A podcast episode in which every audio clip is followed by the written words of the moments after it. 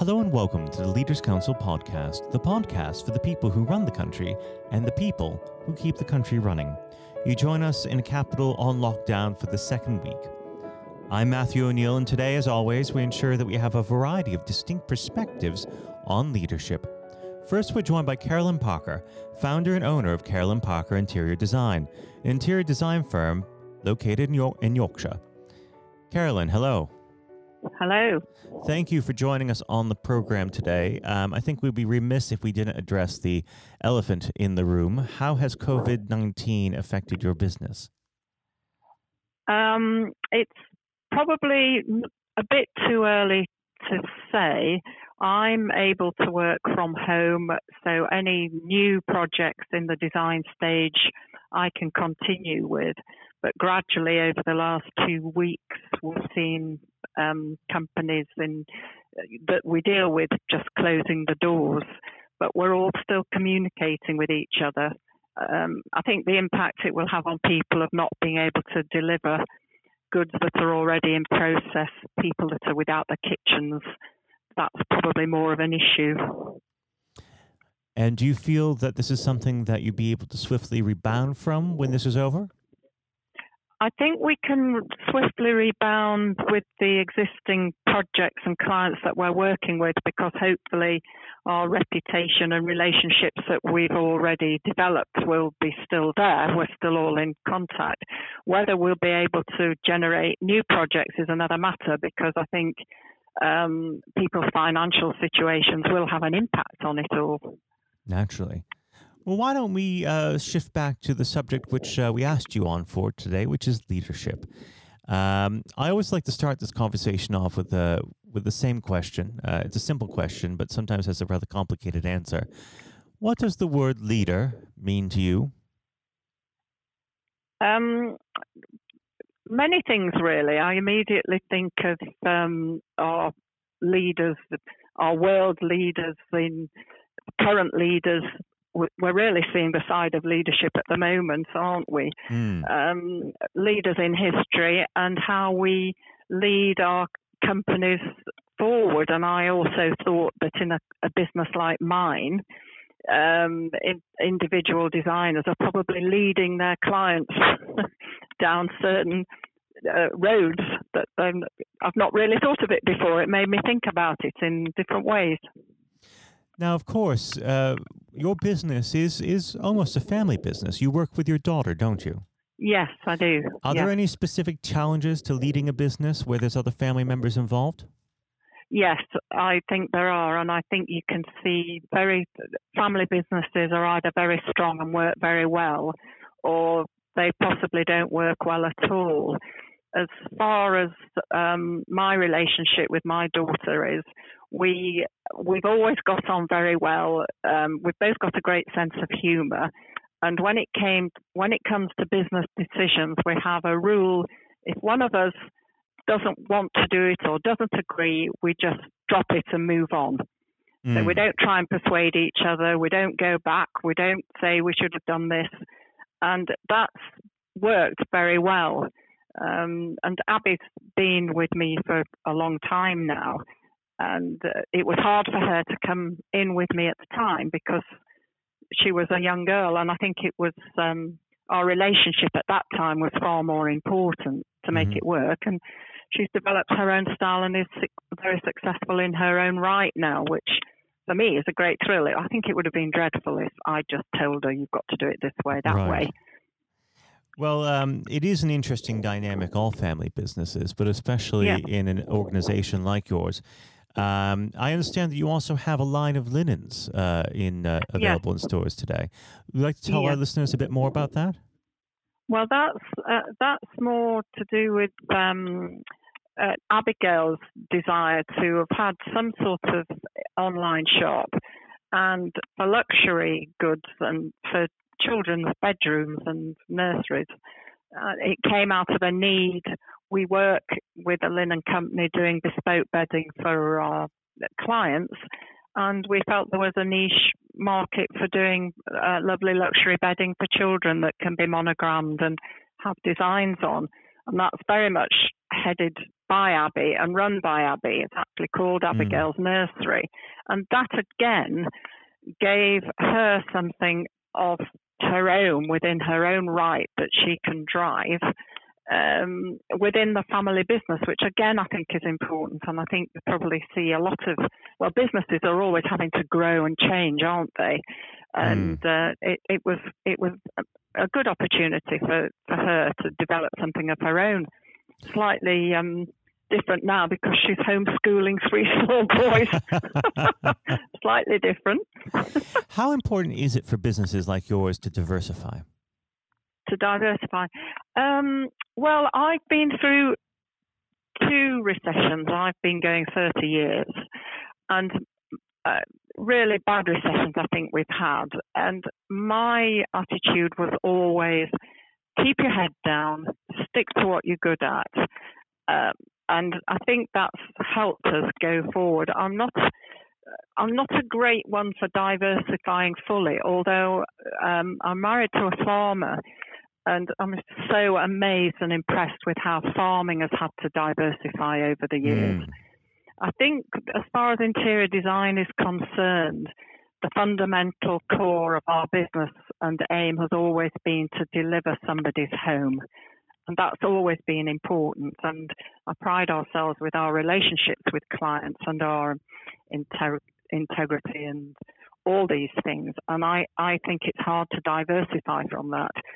And so we, whatever diversification we will do, it will always be down that design side, hence the, mm. the linen company, because we can be creative, but we're still offering that service and we can still work with a client personally just on that.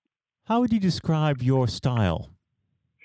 Um, oh gosh, I get asked that quite a lot. Um, I, I, think we're probably classical mm-hmm. style. Um, but we pride ourselves in working with the building. We're very interested in working with um, historic buildings and new builds, and mm. we always like to be part of a design team. I think if you get stuck in a trendy style, it's that's when you are in trouble, really. Right. Um, because you, you you're limiting your market in a way. Now, unfortunately, our time together is starting to draw to its close. But before uh, we get to that point, I'd like to ask you if I was to uh, say, please identify the greatest leader, living or dead, what would you say? Gosh, well, that's a that's a tough one in a way because it is rather just, tricky.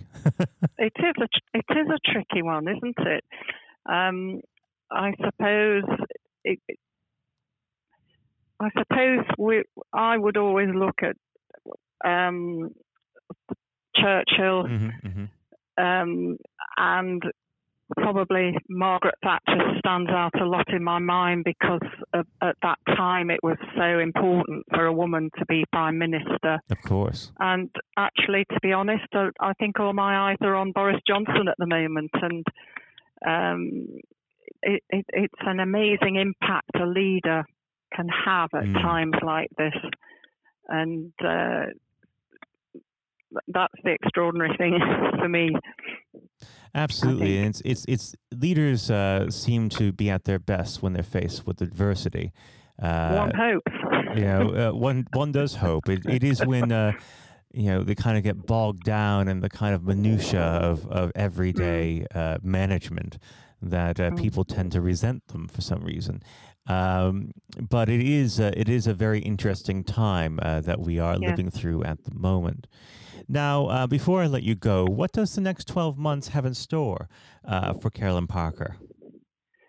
Um, well, I think we will keep our heads down mm-hmm. and we'll try and keep in touch um, with everybody. We're still learning, there's still lots to learn. I'm constantly trying to learn my Portuguese language because we work a lot in Portugal. Oh, right. I'm enjoy, enjoying the garden, learning, always learning in the garden um, and just uh, hoping um, hoping that we can help other people as well. It's uh, it's a funny time, isn't it? It's a very different time to when you first contacted me a couple of weeks ago, even. Absolutely. Well, uh, Carolyn, it has been an absolute pleasure uh, discussing leadership you. with you today, and I very much hope that you come back on the program when things get a bit back to normal. Um, thank you very much. Thank you. That was Carolyn Parker, founder and owner of Carolyn Parker Interior Design. And now, if you haven't heard it before, is Jonathan White's exclusive interview with Sir Geoff Hurst.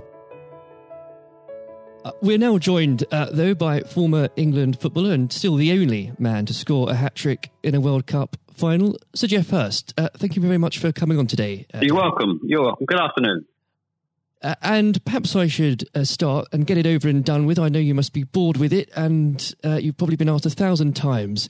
But when you got out for a duck playing for Essex, uh, Geoff, what was going through your head at the time?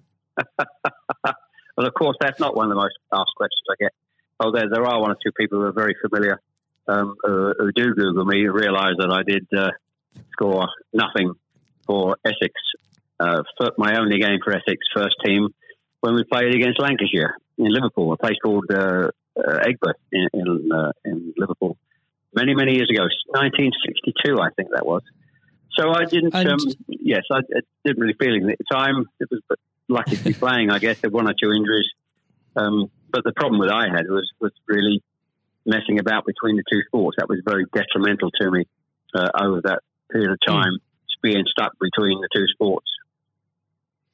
And I think uh, for those that uh, don't know, there's a there's a, another world that might exist where um, Sir Geoff Hurst was a, a first class cricketer and not perhaps a, a footballer. But um, whether it's business or cricket or, or football, obviously the importance of leadership it can't be under, understated, no matter what form that comes in. When you were at West Ham, uh, Geoff, and when um, Ron Greenwood first uh, uh, came along, he made obviously some pretty radical changes. Was this a man that genuinely inspired confidence uh, the first time you'd meet him? Absolutely. I mean, he, he was simply a, a fantastic uh, coach or teacher, if you like, of football. And uh, the, the quite always mentioned when we talk about Ron Greenwood, Harry Redknapp, who was played under him and has been very successful as a player and, and the manager over many, many, many years. He and he's come across many coaches, of course, and managers during his time over 50 years, I guess.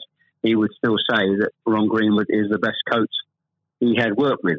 He'd worked with. So you're very fortunate. I think you, you, think you're lucky when you come across if you have a great teacher at school and uh, a great coach as we had in Ron Greenwood, and of course a great manager in Sir Alf Ramsey. So to come across people like that of that caliber can have a huge influence on your your career, of course, and, and then your life, and that's that's quite purely the case.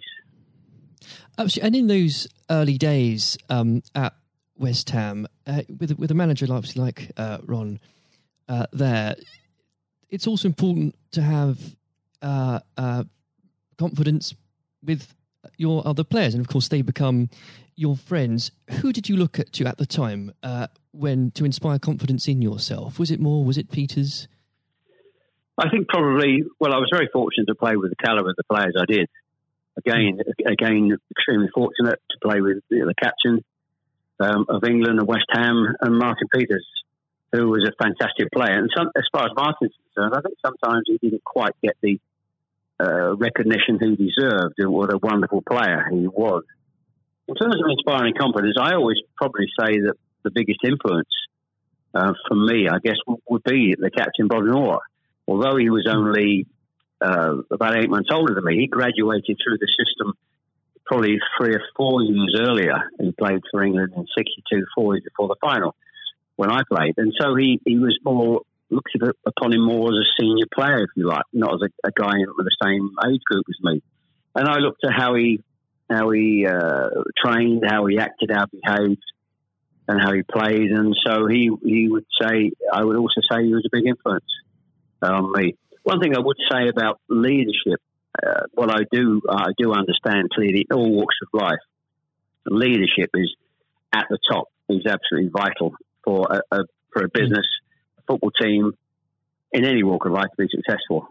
And it's quite evident. I was in the motor trade for a long time as well, selling car warranties to car dealerships. And you could almost tell when you walked into the business uh, in a, many of the car dealerships, you could almost tell from the moment you walked in by initial reaction, people came and welcomed you, that the business was well run or conversely not well run at all. And so I understand the, the, the value and quality of leadership. And that's why I'm very fortunate to be involved in my career in those early days with two two great leaders in, in Ron Greenwood and, and Alf Ramsey. Absolutely. And um, uh, since you've already uh, brought him up, uh, Geoff, I think it'd be remiss not to go a little bit further with that. But obviously, uh, after uh, or at West Ham, your uh, playing came to the attention of Sir Alf Ramsey. Now, there's a man I'm sure when you walked into a room, you knew who was um, in charge. When it came to managing that England team, what was his style like, Geoff?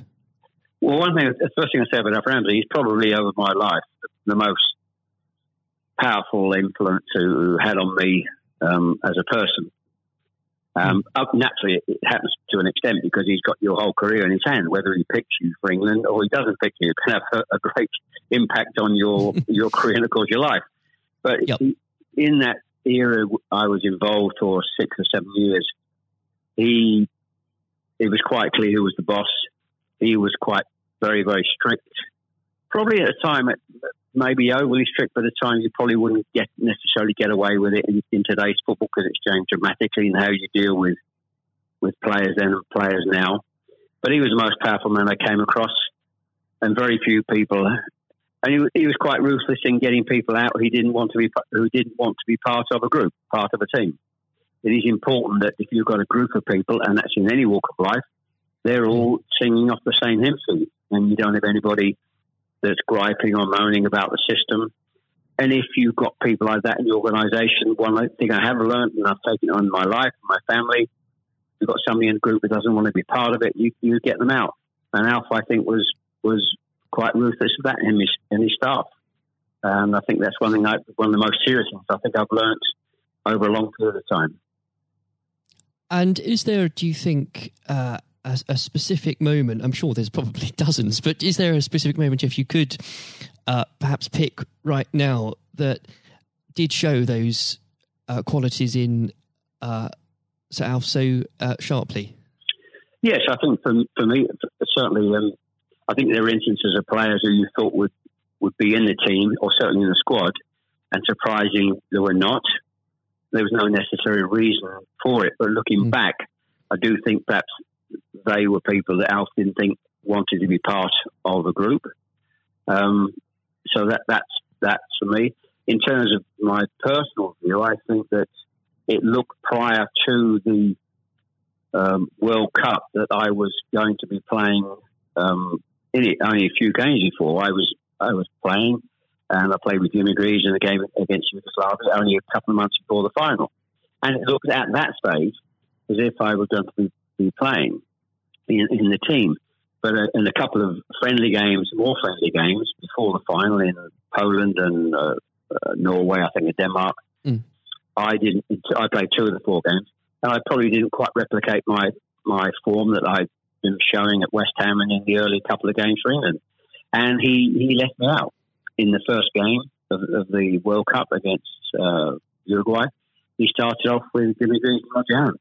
So. I, I, had an impact of thinking I at that stage I looked like I was going to play, and didn't start because of just a lack of form. I didn't play quite well enough to justify my position, and somewhat fortuitously, I only got back in the team because of a, a nasty gash to shin um, on Jimmy Greaves' leg.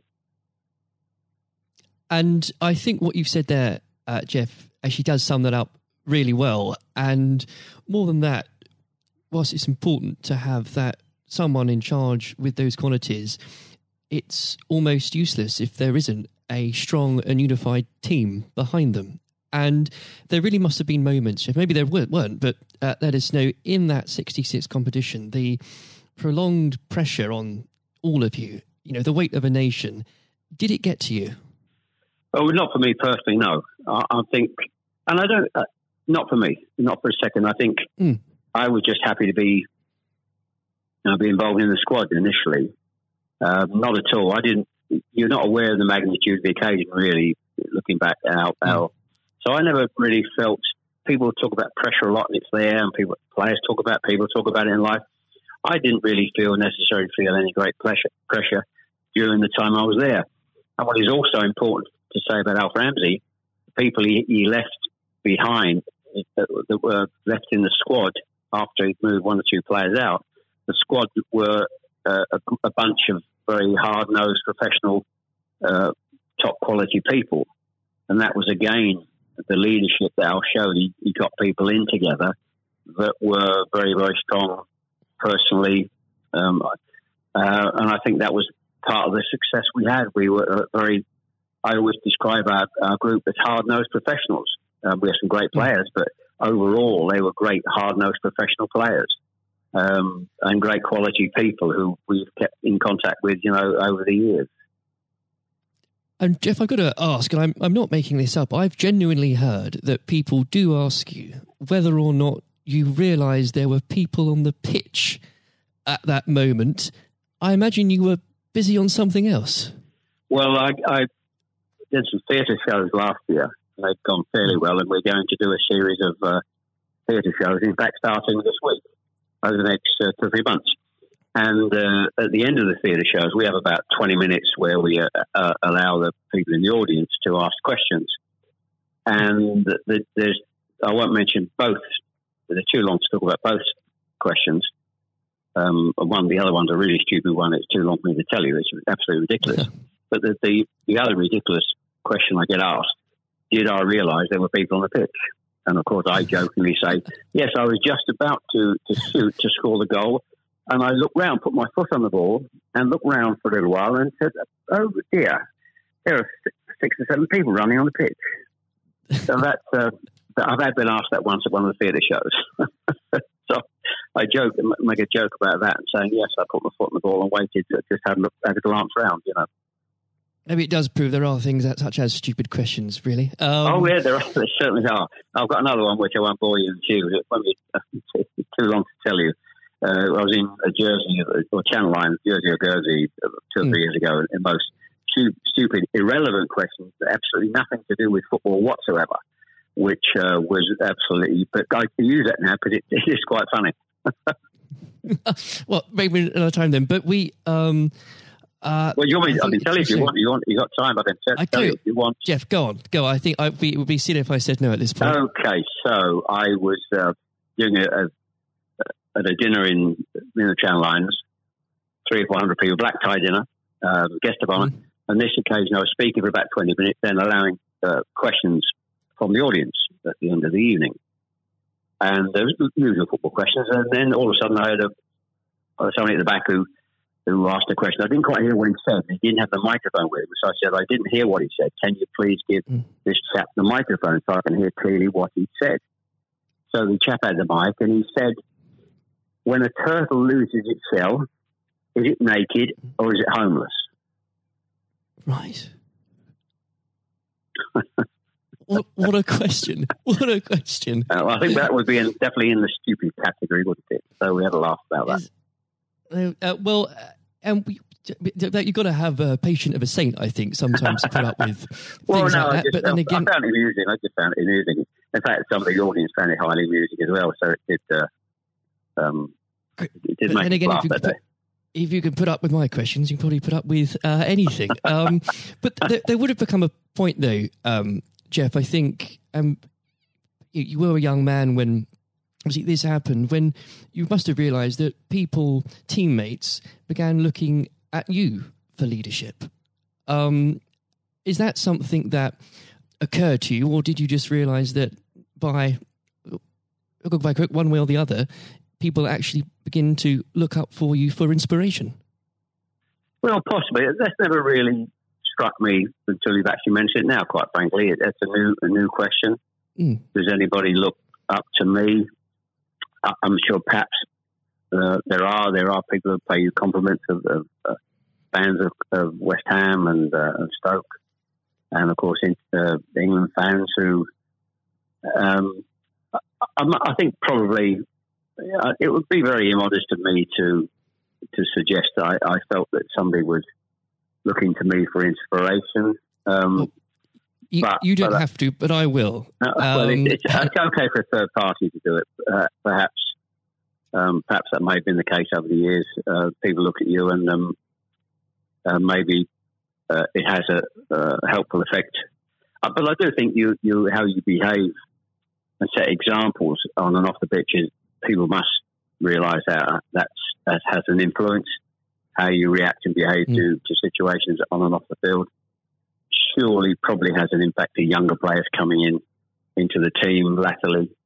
Um, yeah, and and with that, looking at um, uh, football today, uh, is there anybody that you think particularly on the field or the sidelines that strikes you as someone with um, those qualities that you could identify in a in a natural leader?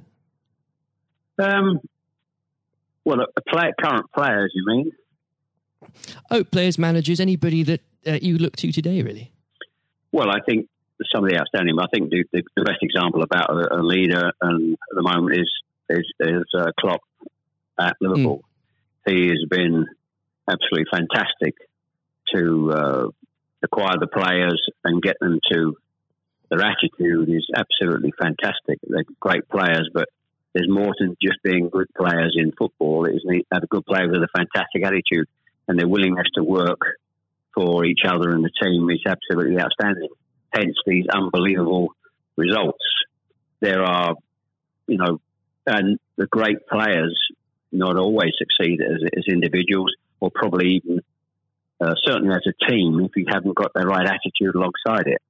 And they're probably, and that, that comes through the leadership. That's not just luck. Absolutely. That's, that's absolute leadership. He'd be the best example, of course, in, in football terms today. Uh, easily, easily. And of course, but going back not that long ago, Alex Ferguson is just absolutely. Mm. You've got to take him as the first example because Klopp's only done this over a period of time, a short period of time. But if you look at the 25, 26, 27 years that Alex Ferguson did with Manchester United, and subsequently since he's gone, how they they are not doing so well.